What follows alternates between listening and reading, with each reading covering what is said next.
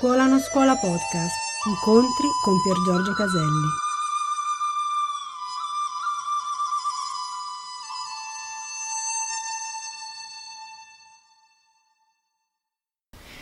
Mi collego a quanto abbiamo iniziato a vedere nello scorso incontro che abbiamo fatto sempre qui con Mimmo e la loro bellissima associazione che sempre ringrazio e abbiamo iniziato a vedere chi di voi c'era o chi di voi non c'era il senso esoterico dell'educazione. La parola stessa, nella sua antica etimologia, vuol dire portare a galla chi siamo. E invece nell'attuale società è diventato una serie di schemi per farci apparire agli occhi degli altri brave persone. E allora un ragazzo è educato se si comporta in un certo modo e quel certo modo è un certo schema. E quello schema è diverso da qui, dall'India, dal Sud America, dalla Malesia e così via. È invece ciò che siamo, diverso a seconda del luogo geografico.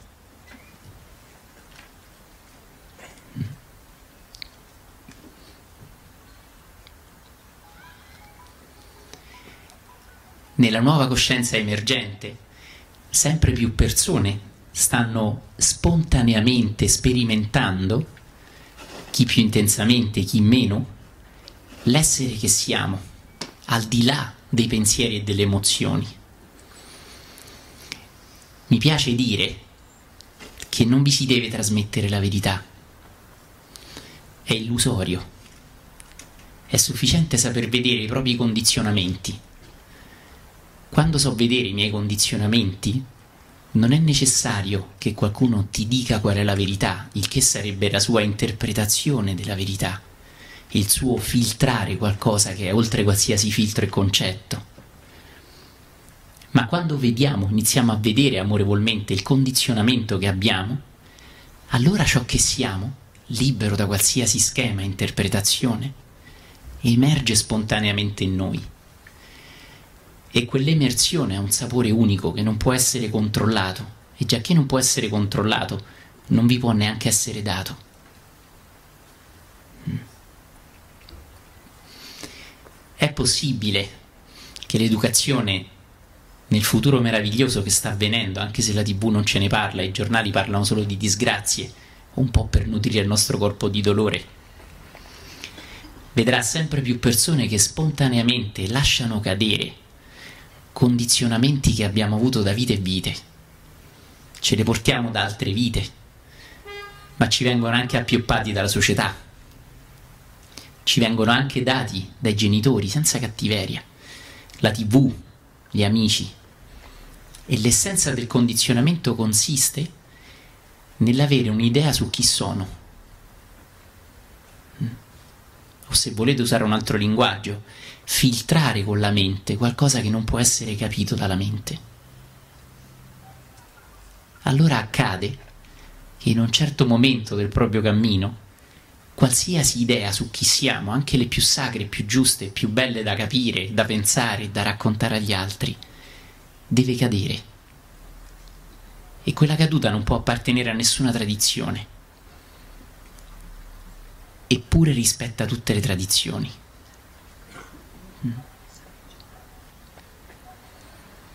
C'è una cosa incredibile ed è la capacità che un iniziato ha.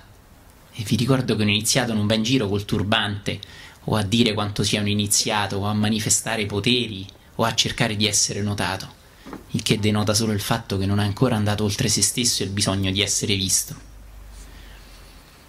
C'è una qualità meravigliosa che un iniziato ha ed è la capacità di sorridere profondamente a ogni condizionamento.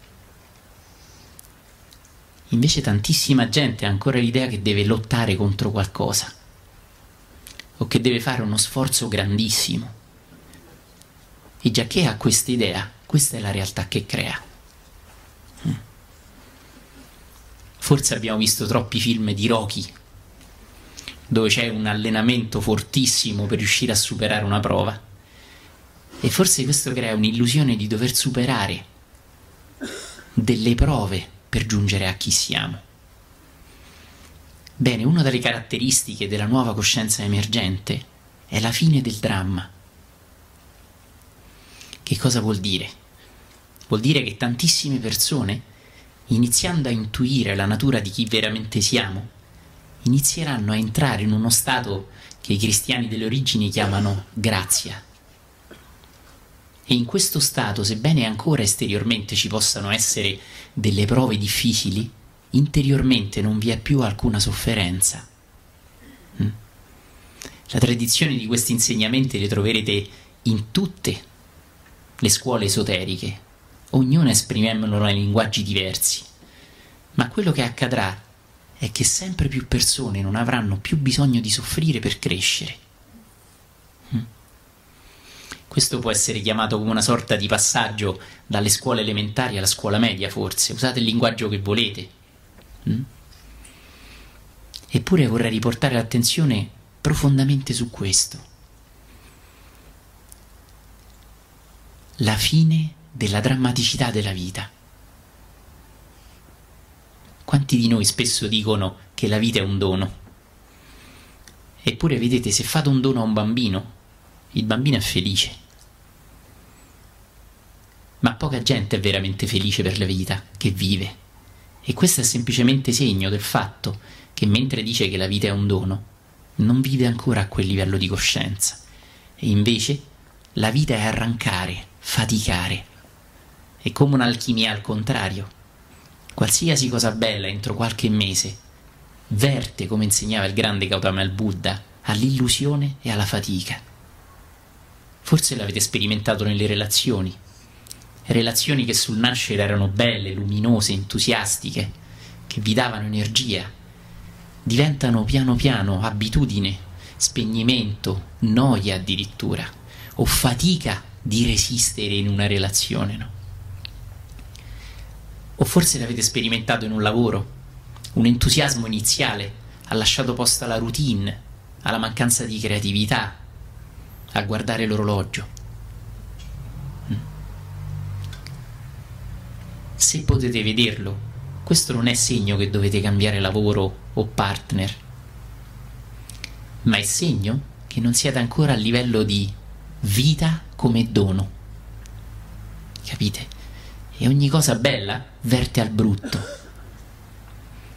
Non vi voglio portare sfiga. Vi voglio semplicemente invitare a vedere tutto questo.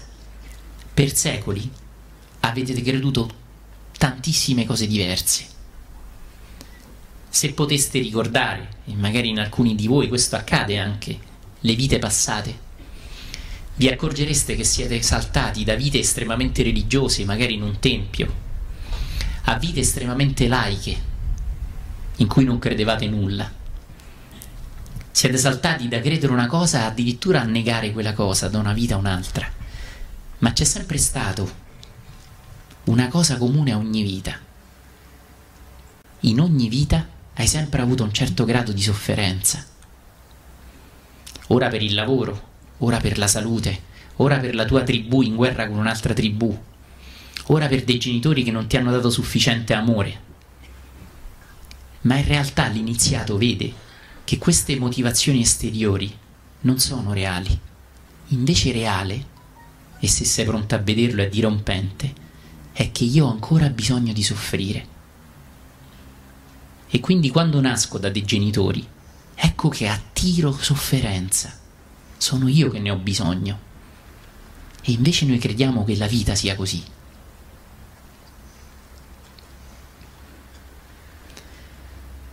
Nella nuova coscienza emergente, molte persone, spero anche tra alcuni presenti, vedranno profondamente, non lo scriveranno su Facebook, non lo diranno agli altri, ma vedranno profondamente che la sofferenza è quello di cui hanno profondamente chiesto alla vita di avere di vita in vita, di incarnazione in incarnazione. Allora in una vita avete magari avuto delle sofferenze legate a una carestia, a dei raccolti che erano sempre miseri, a grandi difficoltà per riuscire a mangiare. Oppure in altre vite siete stati profondamente traditi da quelli che consideravate amici, Vedete, questa cosa è dirompente. E se la vedete, se potete vederla, non è necessario per forza ricordare o credere alle vite passate. Inizio ad accorgermi che, benché di vita in vita abbia avuto sofferenze completamente diverse, credendo una volta che la colpa fosse della mancanza di pioggia, credendo un'altra volta che la colpa fosse della lotta tra le tribù, credendo una volta ancora che la colpa fosse di mio marito che mi ha mollato con dei figli a vivere chissà dove distenti, in realtà l'iniziato inizia a vedere come un filo che collega le perle, che di vita in vita ha sempre avuto bisogno di soffrire e che il bisogno era suo, non parte della matrice e dell'essenza della vita. Mm. Allora sorge una, una, domanda che è profondamente religiosa, senza tuttavia chiedervi di chiedere a qualcosa, come la intendiamo ancora preistoricamente la religione. E se la vita fosse altro?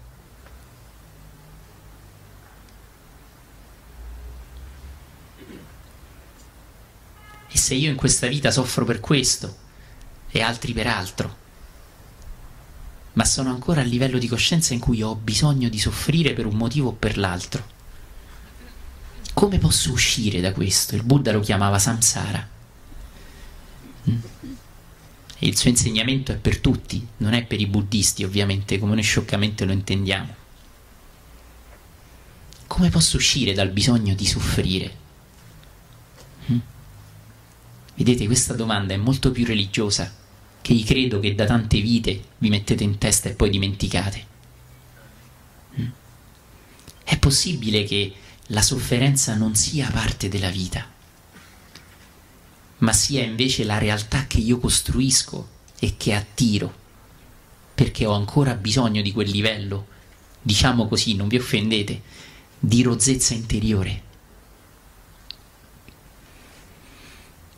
Bene, in questo livello di coscienza, la bellezza è sempre percepita come qualcosa di esteriore a me. Un bel quadro, un bel tramonto, l'emozionarmi davanti a una scultura di Michelangelo, un bel castello su un colle, un fiore che sorride in un prato. Ma è sempre esterno a me quel fiore, quel castello, il sorriso di quel bimbo, non mi collegano a qualcosa che è oltre me. Allora vado nei musei a vedere la bellezza, ma quella bellezza è sempre separata dall'osservatore che la coglie.